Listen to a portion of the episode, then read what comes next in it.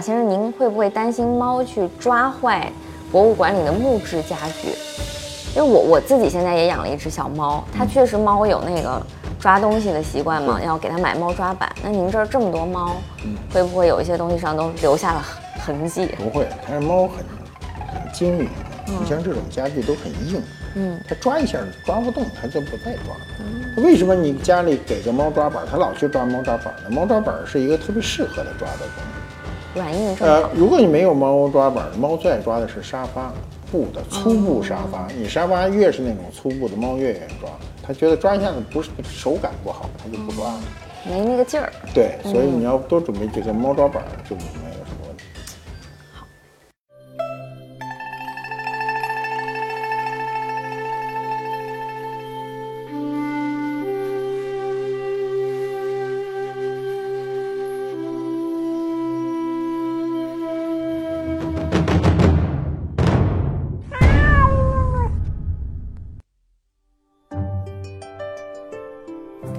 官复都督尤为正啊！我们今天讲一个特殊的话题，这个话题呢，可能跟你们每个人都有关。俗话说啊，牙疼不算病，疼起来要人命。你们如果没有牙疼过，那真是你前半生的幸福。你后半生，我不能保证你不牙疼。我就老牙疼啊！前些日子呢。我跟王清盛啊，我们俩一块儿把那没用的牙都拔了。王清盛啊，是这个拔了牙以后重返银屏的第一次啊，他睡着了。他拔完牙呢很舒服，要不然他不会睡着了。我拔完牙一点都不舒服，拔牙的头一个小时好疼啊，那麻药劲儿一过了，太疼了，疼得我整个脸都受不了啊。你说这牙为什么会疼呢？这牙不就是一个珐琅质的很坚硬的东西，它为什么牙疼呢？牙疼是因为牙里面有神经啊。很多人说，哎，我这牙里露出神经来了，所以特疼。嗯，其实我们这牙里确实是有牙神经的。那个牙神经如果啊发炎了，一肿胀，那那个疼痛绝对不是你能想象的，也不是你能忍受的啊。这个医生是这样，你说牙疼啊。简单的办法就是把你牙钻个洞，啊，拿探针啊往里头这么一扎，看你的反应。你的第一反应就是脚趾头全都窝到脚心里去了啊！这个我过去啊，在出版社的时候，在出版社我们那个主编牙不好，老去看牙，每回看回来呀，都觉得人生暗淡啊。然后每次回来的时候呢，都是带有惊恐状的跟我说这个。医生狠狠的拿针又扎了他神经一下啊，说说他当时扎我一下，我就当时就死在那椅子上了啊。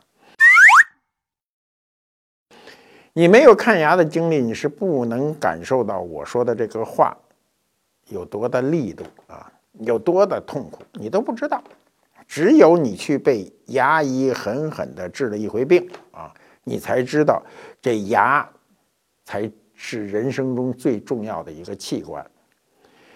其实啊，我们老说牙齿，牙齿啊，我我我相信大部分人，绝大部分人不知道什么是牙，什么是齿。古人分得很清楚啊。我说中国汉语严谨呐，古汉语博大精深呐，非常精准啊。我开始给你解释，牙齿啊，我们前面你能看见的，张嘴就看见的，这全是齿。你看不见的那后面的那叫牙，所以中国成语里有“笑不露齿”。你看说的很准确，“笑不露齿”就是你的门牙啊。唇亡齿寒，嘴唇不行了，这牙齿就感觉寒冷了。我们说唇齿相依，从不说唇牙相依，也不说笑不露牙。为什么牙在后面呢？但是我们说咬牙的时候是咬牙切齿，是把后槽牙咬住了。人说把你这人打得满地找牙，不是把你门牙打下来了，是把你后槽牙都打下来了，可见打的这程度。所以我们得先科普一下啊，这个科普啊是先科普这这硬度啊。硬度是有标准的，我们都知道啊。我们一般说长度啊，我们都拿这个厘米啊、公分来计算，说你这个高有多少，一米七八啊，这是长度。重量呢是拿斤来计算，公斤来计算，说你有多重呢？六十五公斤，六十公斤，这是重量计算，对吧？那么硬度是拿什么计算呢？啊，全世界通行的叫模式。硬度啊，模式硬度呢有十个等级，一度最软，十度最硬。什么是达到十度呢？啊，我们今天在这个星球上找找到最硬的东西就是钻石，它是十度。那么我们的牙齿有多硬呢？我们牙齿大概在六到七度之间。与新疆的和田玉的硬度差不多，比跟翡翠也差不多。翡翠就是六点五到七度的一个硬度，我们的牙齿的硬度大约跟翡翠啊，比那新疆和田玉还稍稍硬点。那么软的是什么呢？大家都知道啊，我们的指甲模式硬度只有二点五度啊，跟它相仿佛的有琥珀呀、珊瑚啊、象牙呀，都是这个硬度。啊，这是科学知识，我们应该多少掌握一点，你就知道我们的牙齿有多硬。它比玻璃硬，玻璃大概就五度呀，五度的样子啊。所以你看那个有气功拿那个牙齿嘎啦嘎啦咬玻璃、咬灯泡的，那都没什么新鲜的，因为我们的牙比玻璃硬啊。你让他咬一钻石给我瞧瞧，那门都没有。那么人这一辈子啊，长多少颗牙呢？我这一说，你绝对一懵，你就闹不清楚你应该长多少颗牙。我告诉你，你这一辈子正常的话，你这一辈子要长五十二颗牙。五十二颗牙要都掰下来，搁这一大盘子啊！你说你怎么长这么多牙呢？因为你长两回牙。嗯，你先生下来的时候长的那牙叫乳牙，小孩都有。到五六岁、六七岁啊，就开始换牙，换出来那牙呢叫恒牙啊，恒牙，恒定的牙。所以这两回呢，一共五十二颗啊。我们的乳牙啊，每个人正常的话都是二十颗，与中轴线算啊啊，左边五颗，右边五颗，下牙左边五颗，右边五颗，这是儿童的乳牙就有这二十颗。恒牙有多少颗呢？我小时候啊，科学明明确确的告诉我们，恒牙有多少颗呢？有三十二颗牙，以中线划分，上牙左边八颗，右边八颗，下牙一样。现在由于很多人不长最后这智齿，所以现在的书上写呢，人的恒牙大约有二十八到三十二颗，一定是双数的，二十八或者三十颗或者三十二颗恒牙。那么我呢就长了啊，人生啊这五十二颗牙都长全了。那么这。三十二颗恒牙里最后的这四颗呢，叫智齿，所以叫过去啊。我小时候有一个非常有名的小说，就叫第八颗是智齿。智齿长的时候都是在你成年以后，所以它才叫智齿。那么大部分人长智齿的时候都有痛苦的经历。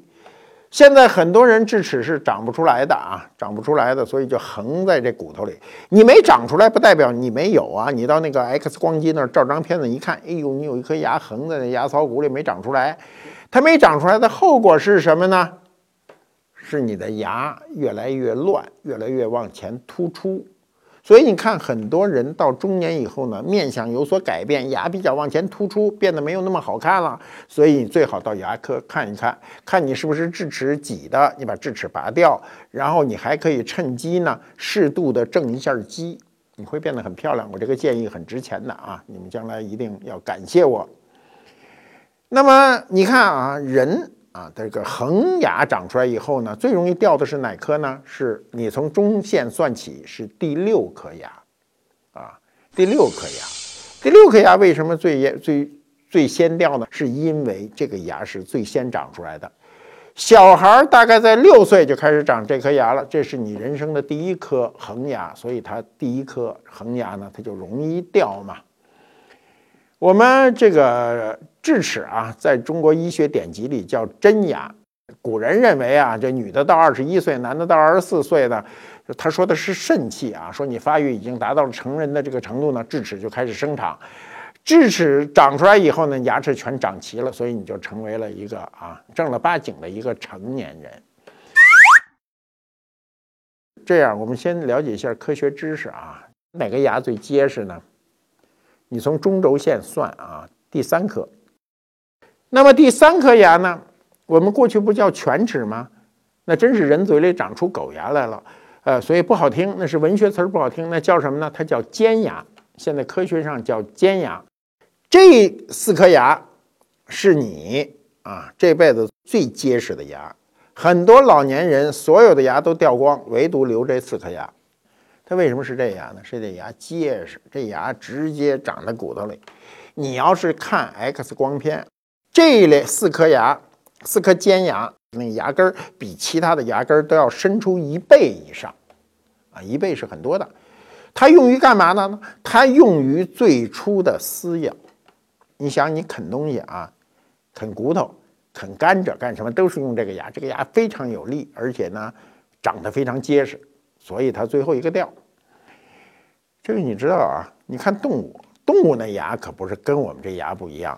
动物两类，一类是食肉类的，比如猫科动物、犬科动物；一类是食草类的，比如牛、马、羊，是吧？牛、马、羊的那牙都是大槽牙，来回它靠咀嚼把草呃这个磨碎，好咽下去啊。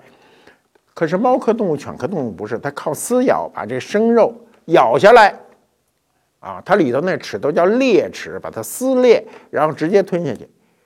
猫科动物和犬科动物啊都不咀嚼，它没有咀嚼的快乐。我们吃饭为什么有那么大快乐呢？是因为你那个东西老在嘴里嚼，嚼的时候就有味道，就有那个咀嚼的那个快乐啊！你说人的吃每个都往下吞，那是什么呀？那是药。动物是什么？靠强大的胃液啊，吃根骨头进去。你看那鳄鱼吃进去整个的东西，最后全部都能化掉。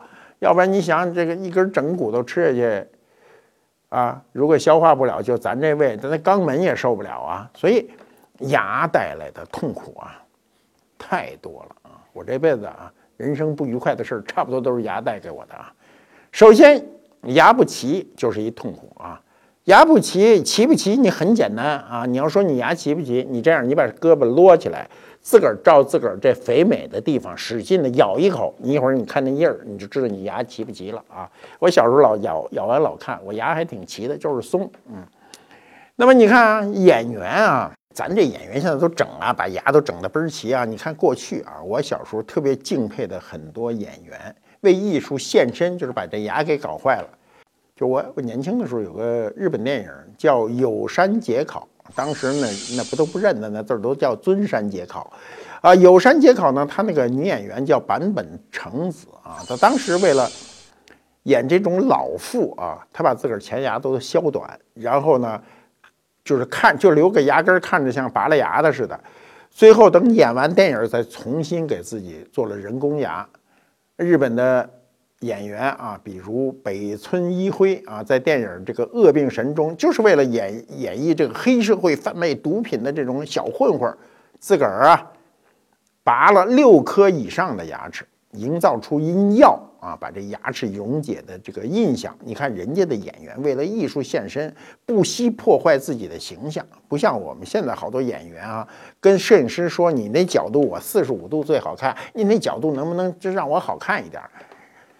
那么过去这些为艺术献身的演员，最后牙齿都完了，最后再去装假牙啊，这个在日本的这个过去的演员中。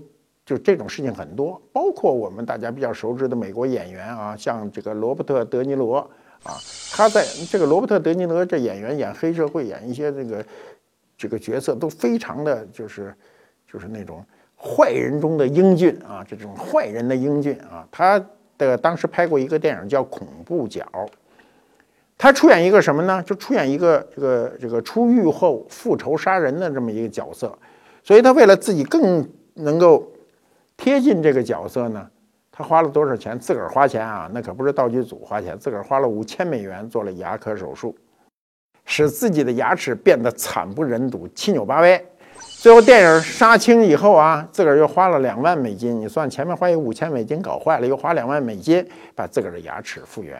你想想，这些演员都为艺术献身呐，啊，我们现在有时候也为戏艺术献身啊。我们现在好多演员，尤其那女演员，把后槽牙全拔了。削骨瘦脸啊，那叫网红脸吧，叫刀子脸儿。你知道哈，我们今人就是这痛苦，这牙齿都不齐。嗯，亚洲人尤甚啊，非洲人很多人牙很齐，亚洲人的牙为什么，尤其中国人的牙为什么特别不齐呢？我告诉你，很简单，就是因为你吃的太好，你吃的越好越软，你的骨头就越没力量，啊，越没有力量，骨头就收缩，骨头一收缩，你牙还是那么多颗，就挤得七扭八歪。我去埃及啊，看法老的木乃伊，特别注意他的牙齿。十几个木乃伊，只有一个法老的门齿有一点点错位，剩下都倍儿齐，一口倍儿齐的牙。那么我去山东省博物馆，当年有一次展览，那有四十多个头盖骨，都是大汶口那个文化出土的啊，都是距今四五千年的那种头盖骨了，牙都是齐的。为什么古人的牙都是齐的呢？因为古人吃的粗糙，古人的那个需要使劲的咀嚼，所以下颚骨都非常的宽大。完全够牙长出的位置，所以它牙就都齐。我们今天从这个生下来就吃鸡蛋羹、吃鸡蛋糕，天天什么软喜欢吃，喜欢吃各种派，那你的牙就完蛋了。所以你的没有力量啊。这个人吃的越粗糙啊，牙齿越好。所以你去看一看这个到西藏啊，我去西藏的时候，有回有个篝火晚会，几个西藏姑娘那牙齿在篝火中啊。闪着宝石一样的光泽，让所有的城市人都非常的羡慕，是吧？那么你这个牙啊，如果有缝或者不齐呢，你的痛苦是什么呢？塞牙，啊，塞牙。前些年啊，我们年轻的时候有一电影是周润发演的，周润发因此成一线明星。这电影叫《英雄本色》，里头演一小马哥，小马哥最酷的一造型就是。穿着风衣叼一个牙签儿啊，据说那牙签儿当时都不是牙签儿，是一个火柴棍儿，所以后来就流行叼一牙签儿，显得像黑社会的老大。现在我们都比较注意啊，我认识有的人一天刷好几回牙，都带着牙线，吃完饭就要清理，这是一个很好的习惯。但我们生活中呢，很难有这么优越的条件，就是每天你吃完饭你还得去刷牙漱口，兜里拿一牙刷掏出来，旁边人还讥笑你，但是。如果你不能刷牙，没有这个条件呢，你起码你喝口茶水漱漱口，因为茶叶里含氟呢，它能产产生呢防龋齿的作用。《红楼梦》里当时呢，就是一开始第三回里就是这一个描写，就是这个当时吃完饭啊，因为林黛玉刚去啊，不是太懂啊，就看到啊，看这个贾家啊，呃，这个都是。用这个茶叶水漱口啊，漱完了还吐在那个唾盂里，所以你们注意看文物呢，就有这种唾盂啊。这个唾盂就是吃完饭漱漱口，让牙齿变得清洁。那牙缝呢，它这个痛苦呢，还不是大的痛苦。你塞牙尽管难受，但你不疼啊。但是你如果牙髓发炎啊，比如你有牙周病啊。你知道它的行话叫根管治疗，这个治疗是在你牙上先拿那个钻高速的打一眼儿，释放压力，然后里头塞进失活剂，堵好了。过几天您那神经死了，他把这个牙齿打开，把那个神经弄出去。神经弄出去是一钩子啊，我可被勾过。他勾的时候，你神经要彻底死了，勾出来一点都不疼。如果那神经半死不死的，他勾那一下也巨疼。我现在想起来都疼啊。啊，一勾腾了一下，就你疼也没办法，医生不疼啊，尤其你疼啊，医生才不怕你你疼呢。医生最不怕的就是病人疼，所以他老说你忍着点儿，忍着点儿。这话我听了得有一万遍了。每回我去看牙的时候，心里就自己对自己说忍着点儿，过后就好了。所以我就拔牙啊。第一次拔牙是一个痛苦的记忆啊。那时候去医院啊。牙科排队最长，我这人啊，平生最不爱浪费时间排队啊。那时候说句实在话，也没有黄牛啊，都是靠自个儿排队。那么我就想，什么时候没人呢？快下班的时候一定没人。嗯，上午在这个编辑部里这个工作啊，到了中午十一点半的时候啊，骑着自行车就往牙科就往医院跑。那医院离我们近呢，十分钟就到了。到了挂上号，一进牙科，然后呢，跟医生说：“我这牙不行了。”医生说：“拔了呗。”说：“拔吧。”医生就说了一句话：“说是指压麻醉可以吗？”我说：“可以，可以。”我一想，麻醉都可以吗？什么麻醉都行啊。然后那医生就说：“你过来，坐在椅子上啊，张开嘴，让我看着看，看好了。”我说：“看准了啊，这颗牙看好了。”后面叫了一助手，这助手是这样啊，两只手从后面捏住你的腮帮子，其中我也闹不清楚他哪个手使劲儿，摁你这摁压这个位置。你们注意看，这个颚骨这个位置有一个凸起的地方。往里稍微偏一点的地方，你自个儿一摁，我现在一个眼睛都看不见摄像机了啊，就黑成这样。这助手抡圆了一掐我，我告诉你，我的世界就是黑的啊，我就疼的都不知道北了。这时候你嘴张开，他直接就把你牙拔了。这种拔牙的方法很古老，叫指压麻醉，用指头压着你的麻醉。我一开始没听清，我只听着“麻醉”俩字儿，上面什么指压麻醉，我我就没往那儿想，我以为不就是麻醉打一针吗？疼的，我现在说起来还疼呢。我告诉你啊，麻药是世界上最伟大的发明。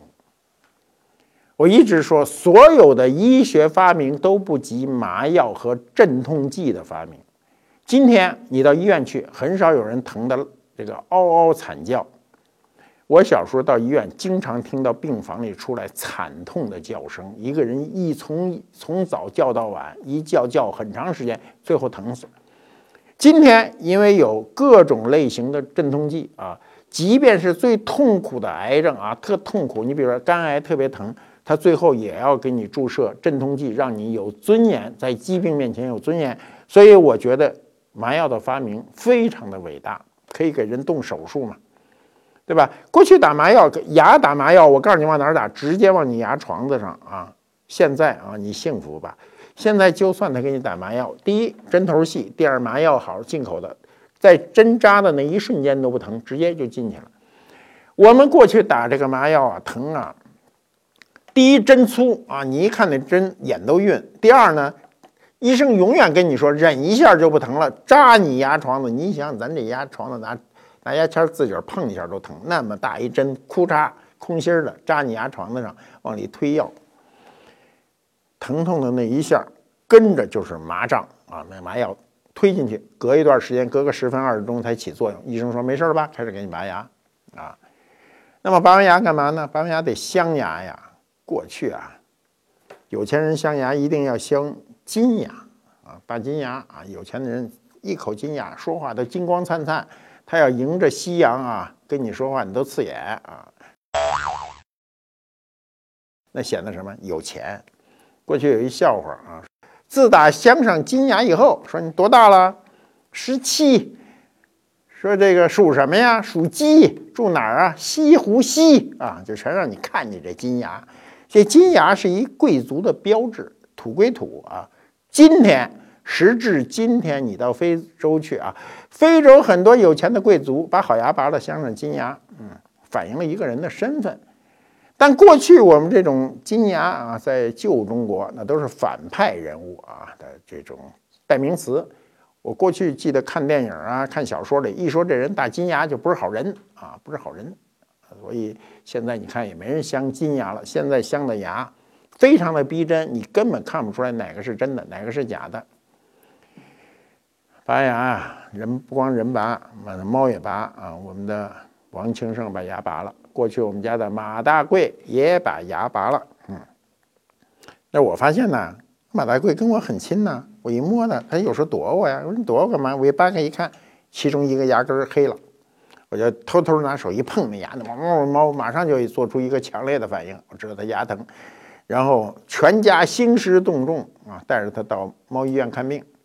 你说到猫医院看病啊，医生有时候说这个猫叫什么呀？我说马大贵，写上马大贵啊。我们家原来俩猫，一个大福，一个大贵啊。大福没福，走得早，大贵到现在天天跟我腻啊。然后医生一看牙，说牙不行了，保不住了，得拔吧，拔好啊，拔。他不让我们看。他直接在里头拔，打上药啊。最后呢，我们都在外头心急如焚的时候，突然就听护士大喊一声说：“马大贵家属。”然后我们一想，哎，说喊我们呢，就冲上去了。看那个，你知道猫打完药啊，打完麻药都是软塌塌的，然后很心疼，那毛发也不好了，马上就觉得怎么没有光泽了。然后又打了点点滴，最后马大贵醒过来了，醒过来晃晃悠悠啊，跟我这儿道一个谢，最后自个儿摸一摸，嗯，牙没了，很舒服啊。牙拔了以后会很舒服，因为你那病灶没了。王清正啊，王清正是我接回来的啊，我跟我们博物馆管猫的同事一块接回来的。当时那个流浪猫的救助者，他们家里好几十只猫，这猫是严重的鼻支病，我就喜欢它这个丑角的模样，哎，长一大黑鼻子。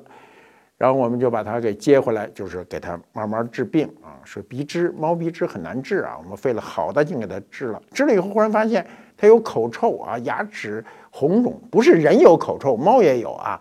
但是猫再臭，它没人臭。我碰见过有的人那巨臭，就说话老这样，得躲着点啊。那么到医院几家医院跑完了以后，说他这口炎没办法啊，就是先是这个保守治疗，怎么都不行，最后没办法，说那只能拔了。我们这个王清盛恢复的很好，猫没牙了跟人不一样啊，猫没了就没了啊，人没了得镶上。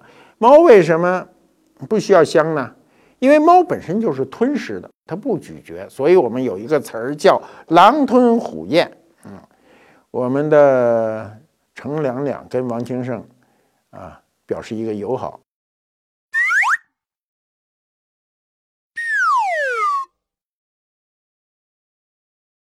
探望病号啊，猫和猫之间跟人和人之间一样，互相之间有的是见面就打，见面就掐，有的是非常好，有点这个啊没有原则的好。你看他们俩就很好，所以我们的王清盛拔了牙以后，依然可以很好的生活，吃点比较细碎的猫粮就可以了。你今天啊，这个拔牙，你再怎么着总是有麻药，古人就不行，古人这个就活得比我们惨，这牙疾呀，这牙病啊。这个是一生中最不愉快的一个事儿啊！古人留下很多文献记载，比如我们知道的大诗人陆游，陆游生于一一二五年啊，一二一零年去世，活了多少岁呢？八十五岁。八十五岁在宋朝相当于今天活啊，活不了一百八十五岁，也相当于今天差不多活一百一十岁了，对不对？那时候人都平均寿命低呀，他是一高寿，一高寿就是毛病就多嘛。历史上啊，写诗最多的一人叫什么呢？叫乾隆，叫弘历。乾隆啊，乾隆一一生写了四万多首，小五万首诗。但是写诗第二多的是谁呢？有文献记载，就咱这陆游啊，陆放翁。陆游活了八十五岁，他在六十年间呢，写了近万首诗啊，就是这人活了三万天，写一万首诗，平均从生下来到死三天写一首。那么他在他这不到一万首诗中有多少诗是写牙的呢？你都想象不到，他写了一百五十首，占他的这个全部写诗的数量的百分之一点五。你想想这牙痛给他搞成什么样了？从他的诗作中我们可以看出，他患有严重的龋齿啊，龋齿就是我们说的虫牙，并有牙周病啊，牙周病就是牙齿松动。比如他有这样一首诗，就说呢：“人生天地间啊，本非金石坚啊，况复岁，况复历岁久呢，度坏无复全啊。”他说的就是我这个人生天地间啊，就是那金石啊，就是所有的事儿没有那么结实，时间一久了呢，这牙就坏了嘛。他下面就说这个虽然这虫牙是个小病吧，弄得我很烦的啊。说昨天呢就特别疼啊，所以连这个脸都跟着一块儿疼，所以。就是说，就是生活没有什么乐趣了嘛，所以他写过这样的很多诗。那么他这时候他牙齿已经开始松动啊，牙齿松动是牙周病的一个典型的，嗯，这个症状啊。我牙齿年轻很年轻就松动，因为我父母都有牙周病，牙周病是遗传的，很难治。那么陆游呢，这个写了这个自己的牙齿啊松动啊脱落啊等这种诗呢，大概有数十首啊。比如他这个五十五岁的时候就写过，他说这个齿牙欲脱更堪悲啊，自个儿说，哎呀，我这牙怎么一个个都掉了，很很很难过啊。到了他七十岁的时候呢，他就说齿牙摇动，鬓毛疏。齿牙摇动，那就是牙都松动了嘛，鬓毛就那个头发都变得很稀疏啊。从这个角度上讲呢，他头发可能不怎么白。你知道这个人呐，什么事儿上天安排的公平？你头发特别硬、特别密集的，特别容易白；你头发特别稀疏的呢，就不太容易白。它就就就，但是它容易掉。所以你注意看，岁数大的人啊，掉头发的人呢，啊，比如有点谢顶的、秃顶的，那头发剩几根还都挺黑的。像我这样的，就很快就就白了啊。那陆游呢，还有一首诗也说，他说：“一尺微将坠呢，双瞳久已昏。”就是这个牙齿都马上就要掉了，眼睛也不好使了。所以他写过类似的这种诗很多很多啊。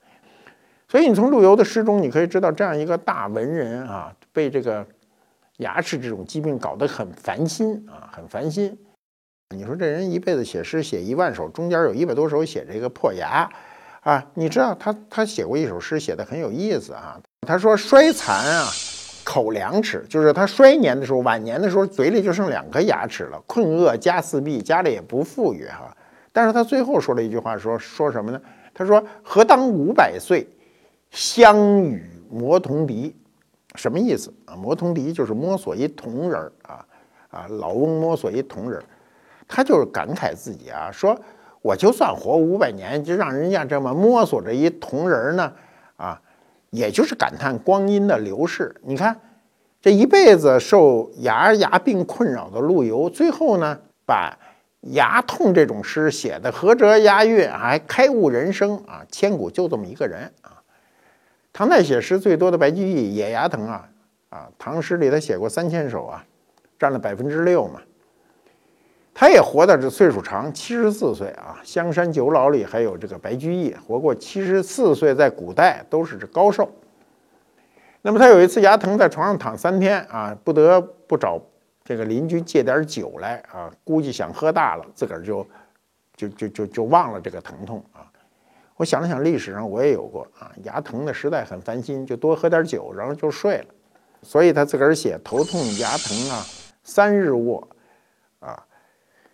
这个你想，这个诗间说的很很实在嘛，说妻看煎药呢，必来服，还他还挺幸福的。你想，老婆又给他煎药啊，那的这一切还来扶着他，所以这个老头儿有自个儿就想点邪的了，就想哈，这个先问南邻有酒无啊，就说你这个，呃呃，这个妻子小妾都来扶着我。我这还得想，哎呦，隔壁能不能借点酒来啊？所以这个这个白居易啊，年纪大了，活得也挺好。我们唐代还有这个很多很生僻的诗。我们现在不是老有中国诗歌大会有诗词比赛吗？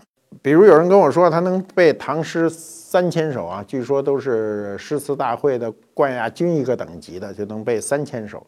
但是无非你也就是唐诗的呃百分之六啊。你比如你说背一首诗叫“天街小雨润如酥，草色遥看近却无”啊，这都张嘴就来。这韩愈写的美吧？韩愈还有别的诗呢，写落齿就是掉牙。嗯，你看古人说落齿，咱说掉牙，说的很俗。他说去年落一牙，今年落一齿啊。按照他这个说法，如果严谨的话，他去年呢，啊后槽牙掉了一个。今年呢，门牙又掉了一个，说俄然落六七，落是殊未矣。就是说，我已经掉了六七个了。你看这门口的牙掉六七个，基本就惨不忍睹了。就是这个老头很能自嘲啊。韩愈这样写过这么美诗句的人啊，写过这个“天街小雨润如酥”的这个“草色遥看近却无”这么美的诗，也写过这个啊，想起来实在煞风景的这种。落齿的诗，嗯，呃，但是啊，你可以看诗人写这种诗的时候一种心境，他就说：“哎呀，我一开始掉了牙，我的不好意思啊，觉得很难看呀，吃饭也麻烦嘛，洗漱都麻烦，都得谨慎。我慢慢看开了，算了一下呢，我嘴里还剩二十颗牙呢，说一年再掉一枚呢，我还能再活二十年。你看这个心态就好很多，对吧？所以我们知道。”就是人的心态呢，是自我决定的。一瓶水啊，啊，剩了一半儿，你就会说少了一半儿还是剩下一半儿，这是你的心态。啊，心态不好的人说：“哎，我这瓶水少了一半儿。”那个心态好的人说：“哎呀，这瓶子里还有一半水。”这个心态跟这掉牙的情绪都是一样的。唐代的时候啊，已经开始注重牙齿的保护了啊，它没有牙刷，但有开齿布啊，开齿那个布条子缠在手上，在里头刷牙。这个法门寺地宫出土的这个衣物帐中就有开齿布一百条的记载。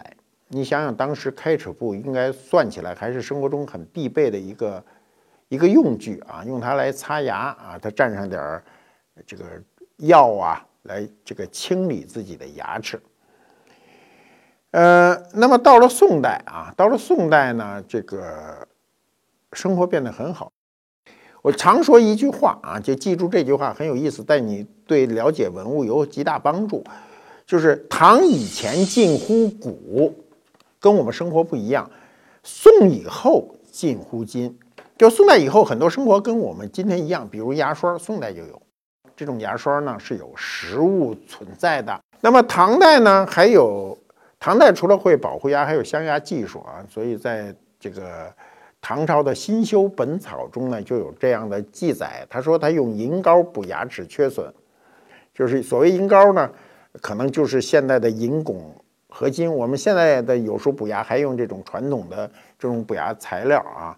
过去啊，这个由于牙齿啊非常的折磨人啊，我们小时候有一个经典的相声，就叫拔牙啊。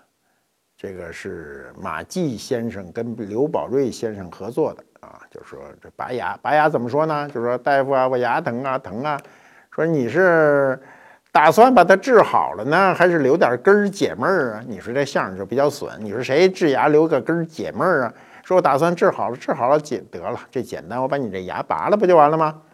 让张嘴看，说拔牙得问价钱啊。过去呢都是那个那牙医都是满街走的，说你拔牙，说拔哪个上面这个，说一块六啊，一块六。说哎呦别别逗了，一块六太贵了。说能不能给八毛啊？八毛行吗？说八毛行，掏钱，掏钱。大夫把钱一收，开始说啊，把钱收起来了，大皮包里拿一家伙啊，一看好老虎钳子。那病人一看说：“哎呦，大夫，我拔牙，我不起钉子。”然后这个这江湖医生哈，江湖医生给你拔牙，直接拿钳子就捅你嘴里夹住牙，哎呦一声就把这牙拽下来了。按照相声的说法，上面还带着三两多肉啊，你说的真痛苦了，带三两多肉。结果这捂着疼的满嘴都是血，这一摸坏了，说：“大夫，啊，大夫，您怎么拔的我下牙呀？啊，我是上牙呀。”大夫说：“上牙一块六，不是跟你说了吗？你给八毛就只能拔这下牙啊。”说没听说过啊，八毛就拔这下牙。说那不行，我我你把我好牙拔了，说那牙还得还得给我拔，怎么着？再交一块六，嗯，一块六加八毛两块四，里外里两块四。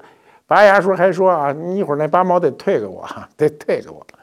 所以这个这相声很有意思，但是它很反映了每个人对拔牙的那种与生俱来的这种惧怕。我体会过很多次，无论你多么惧怕，你一定要面对你的现实，一定要去找医生，要找好的好的牙医，帮你把病灶去掉，把牙治好，让你一生变得更加幸福。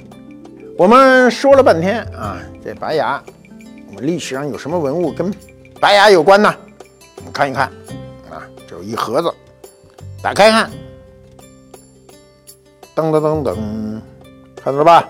满满一盒，这全认得了，牙刷，看到没有？两排啊，这里好多，这全是牙刷，嗯，辽金宋时期的牙刷啊，看很多，这一把。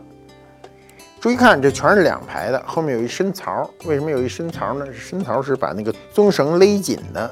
当时没有丝线，我们今天的牙刷都是工业化的牙刷，都是栽进去的。我小时候那牙刷后面还带绳呢，拿线来回缝这个毛。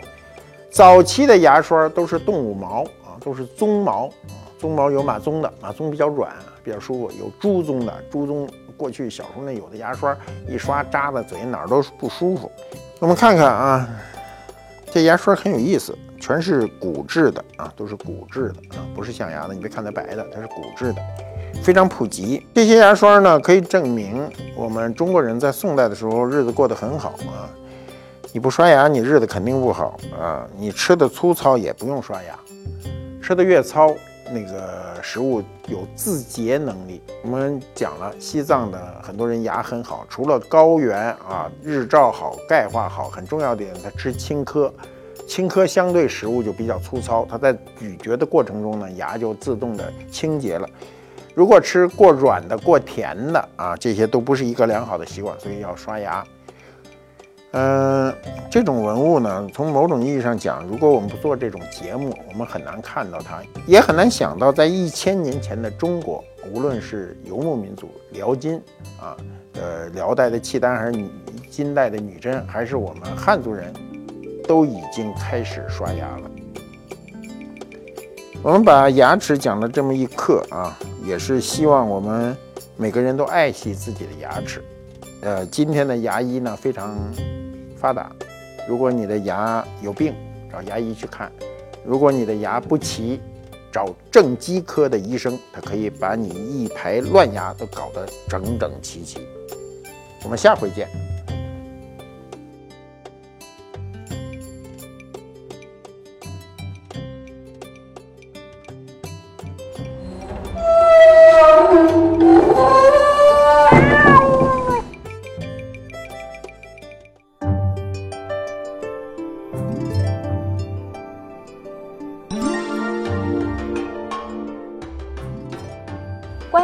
揭秘官复秀，斗彩啊，又称斗彩，取其右下青花和右上珠彩相互之间争奇斗艳的意思，所以叫斗彩。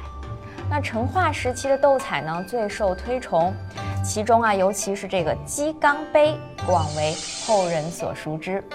乾隆时期的文房四考里啊，就有写到：成窑以五彩为上。酒杯以鸡缸为最，上画牡丹，下画子母鸡，跃跃欲动。那成化时期的斗彩鸡缸杯呢，是色彩绚丽，稀少名贵，所以后世啊就不断的仿制。尤其是这个乾隆皇帝，他对鸡缸杯啊是非常的喜爱推崇。那官复博物馆呢，也有幸增藏了一只清乾隆的粉彩鸡缸杯。那我们呢，就以那一只为蓝本，利用现代高超的这个制瓷和复制的技术，经历了多次入窑而做成了这一款仿清乾隆的粉彩鸡缸杯。马先生啊，更是亲自撰写了一首诗：“文武咏人性，一名天下白。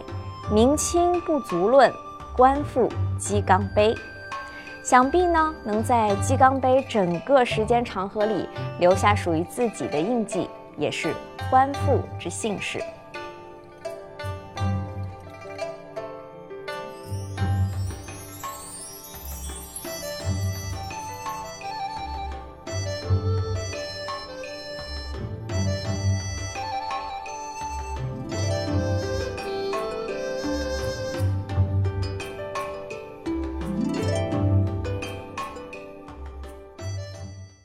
因为自己做的不完美，会焦虑吗？是应该尊重父母意愿，还是选择自己的梦想？不知道未来会是过什么样的生活，自己可能永远都找不到你想要停留的那个地方。